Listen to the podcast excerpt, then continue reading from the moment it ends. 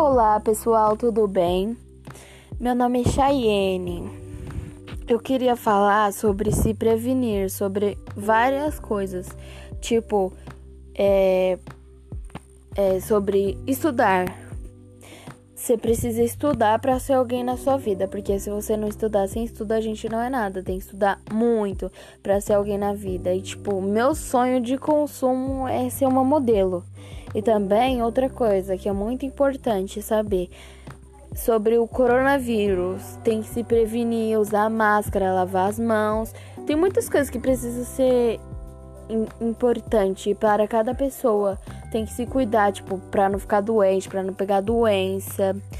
Tem várias coisas, várias, muitas coisas.